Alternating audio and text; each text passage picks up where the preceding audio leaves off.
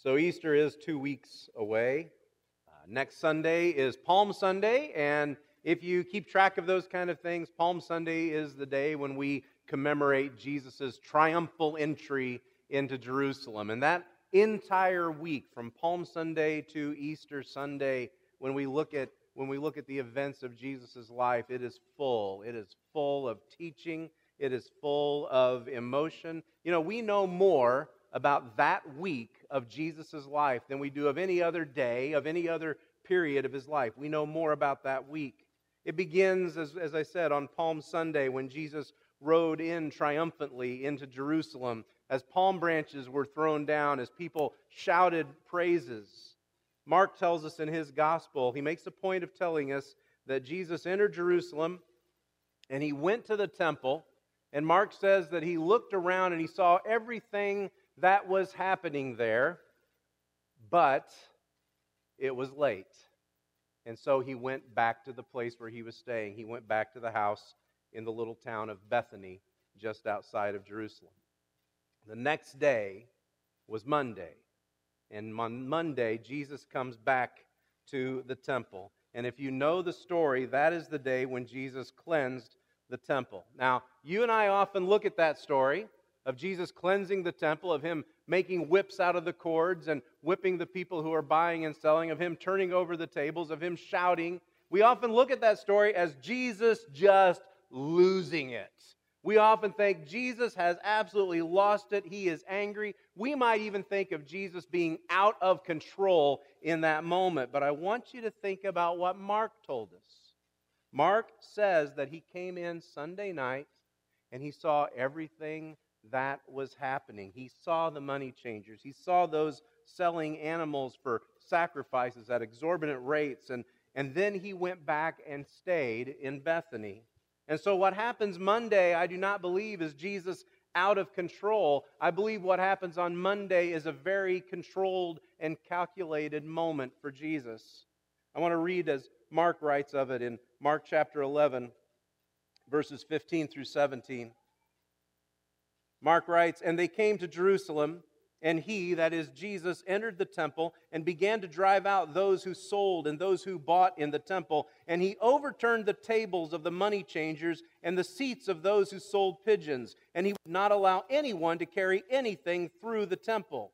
And he was teaching them and saying to them, Is it not written, My house shall be called a house of prayer?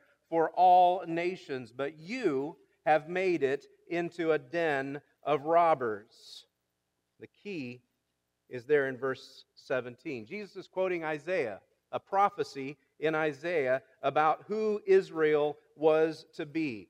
My house shall be a house of prayer for all nations. Not just God's chosen people, not just the Jews, walled off from the rest of, of humanity, keeping other people away from God, but they were to be the way. They were to be the way that others would find God.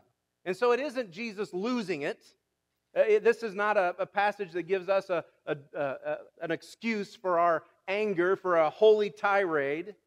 This was Jesus angry because in the very place where people should have found God, they found a wall. In fact, they found lots of walls. I want to show you what I mean. Now, this, this piece of art right here, uh, first of all, I always want to point out, I drew this myself. So, thank you. I, I made, no applause? Come on, a little bit of. Okay, yeah, pretty good, right? Pretty good. And you're like, what is it? It's just a series of boxes. Well, these are the walls. This is an overhead view of the temple in Jerusalem. And what you're seeing there is wall after wall after wall that told people, you are in, you are out, you can come further, but you can't. Now, that little square, the red square in the middle, that is the Holy of Holies. Some of you recognize it as the Holy of Holies. That's where the Ark of the Covenant had been kept. That was walled off. There was a curtain in front of it, and one person was allowed within that wall once a year. The high priest was allowed to go in there and make the atoning sacrifice in the very presence of God, but no one else was allowed within that wall. Now, the second wall you see this is the wall, the, the, this is the area known as the court of the priests, and only the priests were allowed in there. The Levites, the priests were allowed to go in there. That's where they made sacrifices. That's where they served God in, in His presence. And, and only one of them, of course, was allowed to go to the Holy of Holies. But if you were a priest, you were allowed to get that close to God. The next wall, this is the court of Israel, but I have to tell you, it was actually the court of men, the court of Jewish men. If you were a Jewish man, you were allowed to go within that enclosure, you were allowed to go within that wall, and that was as close as you could get to God. I'm sorry, ladies, you were not allowed into that area. But if it makes you feel better, this is the court of women. And you're like, hey, it's bigger. Okay, it's a little further away from God, but it's a lot bigger. That's pretty nice. Well, first of all, it wasn't just the court of women, it's also the treasury. That's where they took up the offerings. So, was it bigger to let more women in, or was it bigger to let more money in? I'll let you decide one way or another.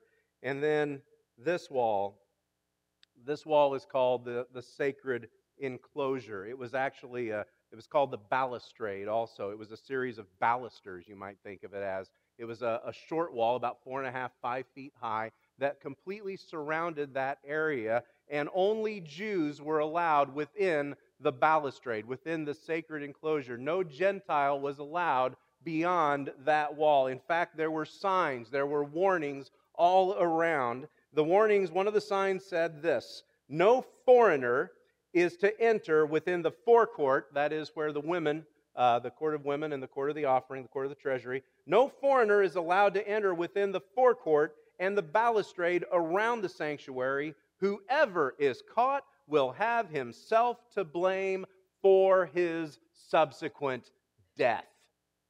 For his subsequent death. Not if, not, you know, we might feel generous that day, maybe we won't. No, no if, for his subsequent death. You will be killed. You are not allowed inside that wall. You all have to stay out here. That was the court of the Gentiles. Now, what you need to understand is that God did not build that wall. God did not build that wall. What had God said through the prophet Isaiah? What was it that Jesus quoted? My house shall be called a house of prayer for all nations. And what the Jewish people had done by building those walls was they were keeping some people out. Or rather, let's just be honest, they were keeping most people out. They were being disobedient. They were being disobedient to, the, to God's will. They were being disobedient to God's call to them as a nation, to his plan to redeem the world. But you know that the, the problem wasn't really the wall. The problem was the attitude that put that wall up. An attitude that said, You're in, but, but you're out. You're with us, but, but you're not. You're okay. We don't know about you. And it's an attitude that we're just as susceptible to today. And it's an attitude that Paul addressed when he wrote to the church in Ephesus. We're going to look at Ephesians chapter 2, verses 11 through 22 today. It's, again, page 976 in those blue Bibles that we provide. You know, Ephesus was a, was a different kind of church. Ephesus was a church that was mostly made up of Gentiles, mostly made up of people who would not have been allowed beyond that wall when it was, when it was standing. But they still had a mentality that said Jesus came for the Jews. We're second class. We're an afterthought. We are plan B. And so Paul began his letter, if you remember from Ephesians chapter 1, Paul began his letter with a reminder, reminding them of who they are in Christ. You are chosen, you are redeemed, you are forgiven, you have been adopted as God's sons. And now here he reminds them of who we all are together. Beginning there in verse, verse 11. Therefore, remember that at one time you Gentiles in the flesh, called the uncircumcision by what is called the circumcision, which is made in the flesh by hand, remember that you were at that time separate from Christ, alienated from the commonwealth of Israel, and strangers to the covenants of promise, having no hope and without God in the world. But now, in Christ Jesus, you who were once far off have been brought near by the blood of Christ. Now, I hope we understand that this addresses pretty much everyone in this room. Because I, I, may be making a huge assumption here, but I really don't think any of us were raised Jewish. None of us that I know of. If, if I'm mistaken about your background, I, I'm sorry, but, but I know I was not raised Jewish. I did not grow up celebrating Passover. I did not grow up getting gifts on Hanukkah, which I always thought was cool because there were eight days, so that means like more presents, right? I, I did not grow up uh, at thir- age 13. I did not. Uh, I did not have my bar mitzvah. I could not have spelled that or pronounced it. I'm really still not sure if I'm doing it right now. But not a single one of us has an edge on heaven. Not a single one of us has the clout that gives us an instant in with God. Every one of us has been brought near by the blood of Christ.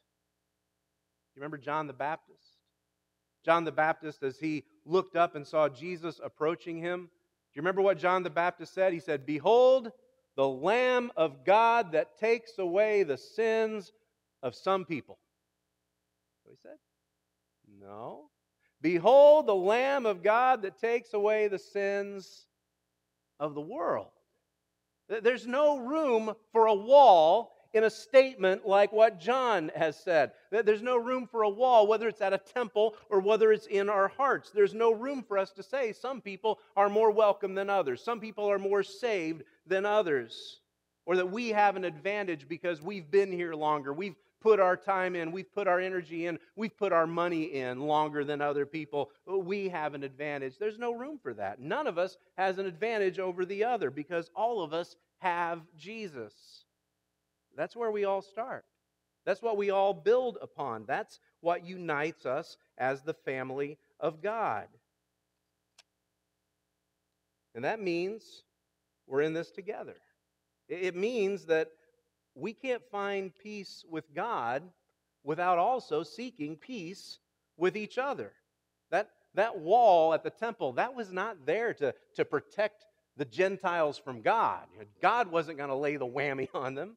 God wanted everyone. It, it was there to tell the Gentiles, we don't want you here. You're not welcome here. And that sign that said, whoever is caught will have himself to blame for his subsequent death. That sounds hostile, doesn't it? It sounds like a hostile sign. But I think about it and I think, well, at least they had a sign. At least they had a sign telling them they, they weren't welcome. So often in our world, when people aren't welcome, they don't, they don't get a sign. They get a, they get a cold shoulder.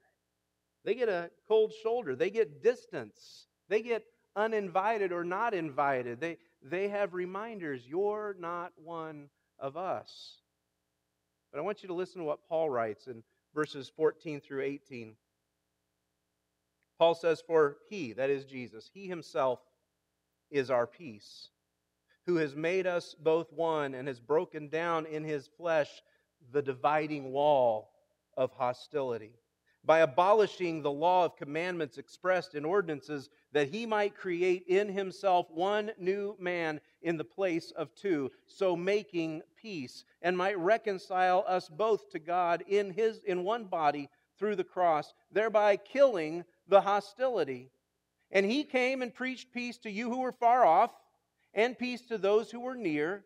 For through him we both have access in one spirit to the Father for he himself is our peace.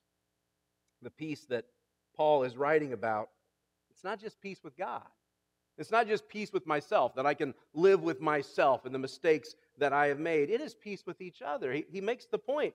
His point is that Christ is our peace, the peace that we need with each other, that, that through him that wall of hostility has been broken down. Their wall at the temple and our wall that we keep in our hearts. That wall that says, I don't want you here. I, I don't want you to be part of this. I don't want you in. I don't want you to know me. That wall should not exist. Nothing, absolutely nothing, should divide the church. That peace is what Jesus came for. That peace is what Jesus died for. That peace is Him. Some, some of you remember the Sermon on the Mount.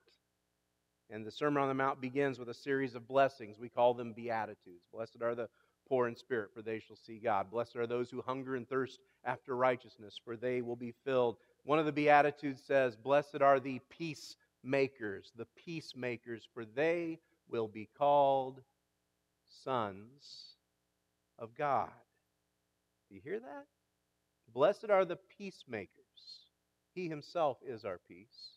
Blessed are the peacemakers, for they will be called sons of God. I want you to hear that because it, what it tells me is if you seek peace, you take on the very nature of Christ himself.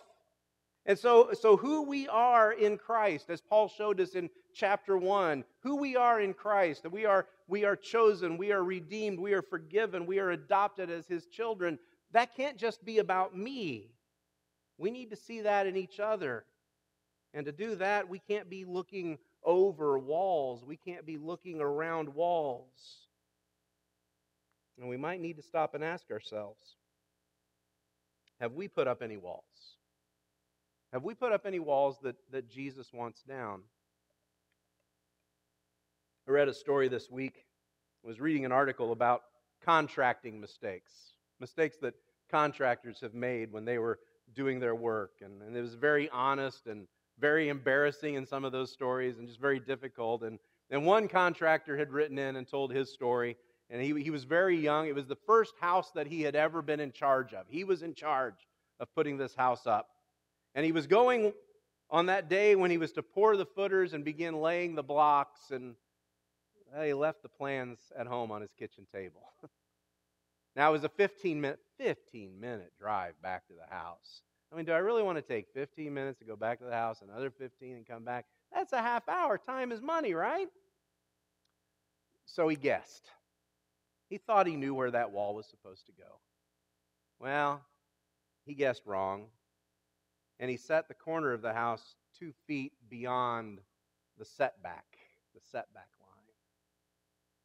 Sure would have been nice to take a half hour and go get those plans, but instead, he rounded up all of his college friends, all of his old college buddies, because they were still pretty young, rounded them all up, and he bought each one of them a butter knife.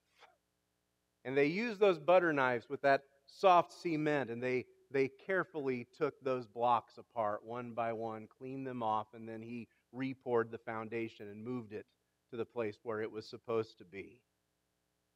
It is costly when we don't build according to the plans, isn't it?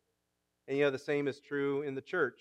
Not, not the church building, mind you, but, but in the fellowship of the church, in the heart of the church, the people of the church. And Paul says in verse 19, So then you, you are no longer strangers and aliens, but you are fellow citizens with the saints and members of the household of God, built on the foundation of the apostles and the prophets, Christ Jesus himself being the cornerstone in whom the whole structure, being joined together, grows into a holy temple in the Lord. And in him, you also are being built together into a dwelling place for God by the Spirit. I want you to hear in those words everything that Jesus desires to build here. And realize that it is all exactly the opposite of what he saw when he entered the temple that day he quotes Isaiah My house shall be a house of prayer for all nations. But he saw divisions in people. He saw that they had put up walls, that they had robbed people of God, and they had robbed God of his people. Two chapters later, as they walk out of that structure, the disciples, just poor country boys from Galilee, they say to Jesus, Lord, look at these, look at these buildings. Look at these buildings. These are impressive. Look at how big they are. And Jesus says of those walls right there, He says, You see these walls? There will not be left one stone upon the other. Jesus said, All of those walls will be torn down. And so we're, we're left to reflect, and we're left to ask ourselves a couple of questions. We're left to ask ourselves, Have we put up any walls that Jesus wants down? Do we put up walls that decides who's in and who's out, who fits and who doesn't? Again, verse 19, So then you are no longer strangers and aliens, but you are fellow citizens with the saints and members of the household of God. I read that and I realize no one belongs here more than you. No one belongs here more than you. No one with faith is a stranger. We are all members of the family of God. Verse 20, he says, built on the foundation of the apostles and prophets, Christ Jesus himself being the cornerstone. Cornerstone, the, the purpose of a cornerstone in those days, as I'm sure it kind of is today as well, but the purpose of the cornerstone was to line up the wall with the cornerstone. You know, you, you lay a brick over here, you don't line that brick up with the brick next to it, you line that brick up with the cornerstone. You lay a brick all the way down here, you don't line that up with the two or three in front of it, you lay it, you align it with the cornerstone. You don't look at the brick next to you and say, well, I'm pretty close. Uh, you know, we, we wear the same clothes to church. I, I, that's probably good. We, we look pretty good. You don't look at the brick next to you and say, that brick doesn't vote the way I vote. It probably doesn't belong here. You line up with the cornerstone. You line up with the cornerstone. And when everything is lined up with the cornerstone, it all fits. There is peace. The peace we have with each other, the peace we have with each other comes from the peace that we have with Christ, the peace we have with our cornerstone. And therefore, if you don't have peace, if, if you have a situation in your life that's not peaceful, I would ask, where are you looking first? Where do you look first? Uh, I don't think you look to the other person that you're not having peace with. I think you look to Jesus. I don't think you look to the other person and say, How do they line up with me? How do they agree with me? How do, do they dress like I dress? Do they, do they look like I look? Do they care about the things that I care about? You look to Jesus. The first place you look is to your relationship with Jesus. Who do you know yourself to be in Christ? Do you know yourself to be chosen? Do you know yourself to be forgiven and redeemed and adopted as God's children? And then, as we saw at the beginning of chapter 2, how are you serving in Christ? Have you been doing the good works that He prepared in advance for you to do? And you know, the most unusual aspect of this new temple is that it has never been finished. Did you notice that? This new temple has, has never been finished. Again, verses 21 and 22. It says of Jesus, in whom the whole structure, being joined together, grows into a holy temple in the Lord and in him you also are being built together into a dwelling place for God by the Spirit. It continues to grow, it continues to be joined together. That tells me that we're never finished. There never comes a point when you and I can sit back and say, well, we're done. We've done it all. We're as big as we need to be. We've got all the people we need to get. We don't need that person over there. They're not going to fit anyway. There never comes a point when we can say that. It tells me it also tells me we're not complete without you. You belong here. You belong with us. Next Sunday's Palm Sunday. And next Sunday we'll remember Jesus riding into Jerusalem. Next Monday, maybe you stop and you think about him cleansing the temple. Maybe you stop and think about those walls that divided. But you know, neither one of those is the focus of the week. On Good Friday, we'll be reminded of the of the crucifixion. We'll be reminded of Jesus' death. Mark says in Mark 15 38, he says that when Jesus breathed his last, the curtain of the temple, which was another wall, the curtain of the temple was torn in two from top to bottom. It was God's way of saying, We're not putting up walls anymore. This is open to everyone. You need peace with Jesus. We need peace with Jesus. And the beautiful thing is, we can find that together without walls. And so today, if, if, if you're just feeling overwhelmed by your need for peace with Jesus, we want to be here with you. And we want to give you, we want to give you our word. We're not going to put up a wall around you. We're not going to put up a, a wall around us. We're not put up a wall between you and God. We won't put up a wall between you and us. If you're seeking peace, we want to seek peace with you. We want to find we want you to find that here. And so, in just a moment, Shirley's going to play that song that we sang earlier. Steve and I are here to pray with you if you need to pray. Let's find his peace together. Let's, let's stand together.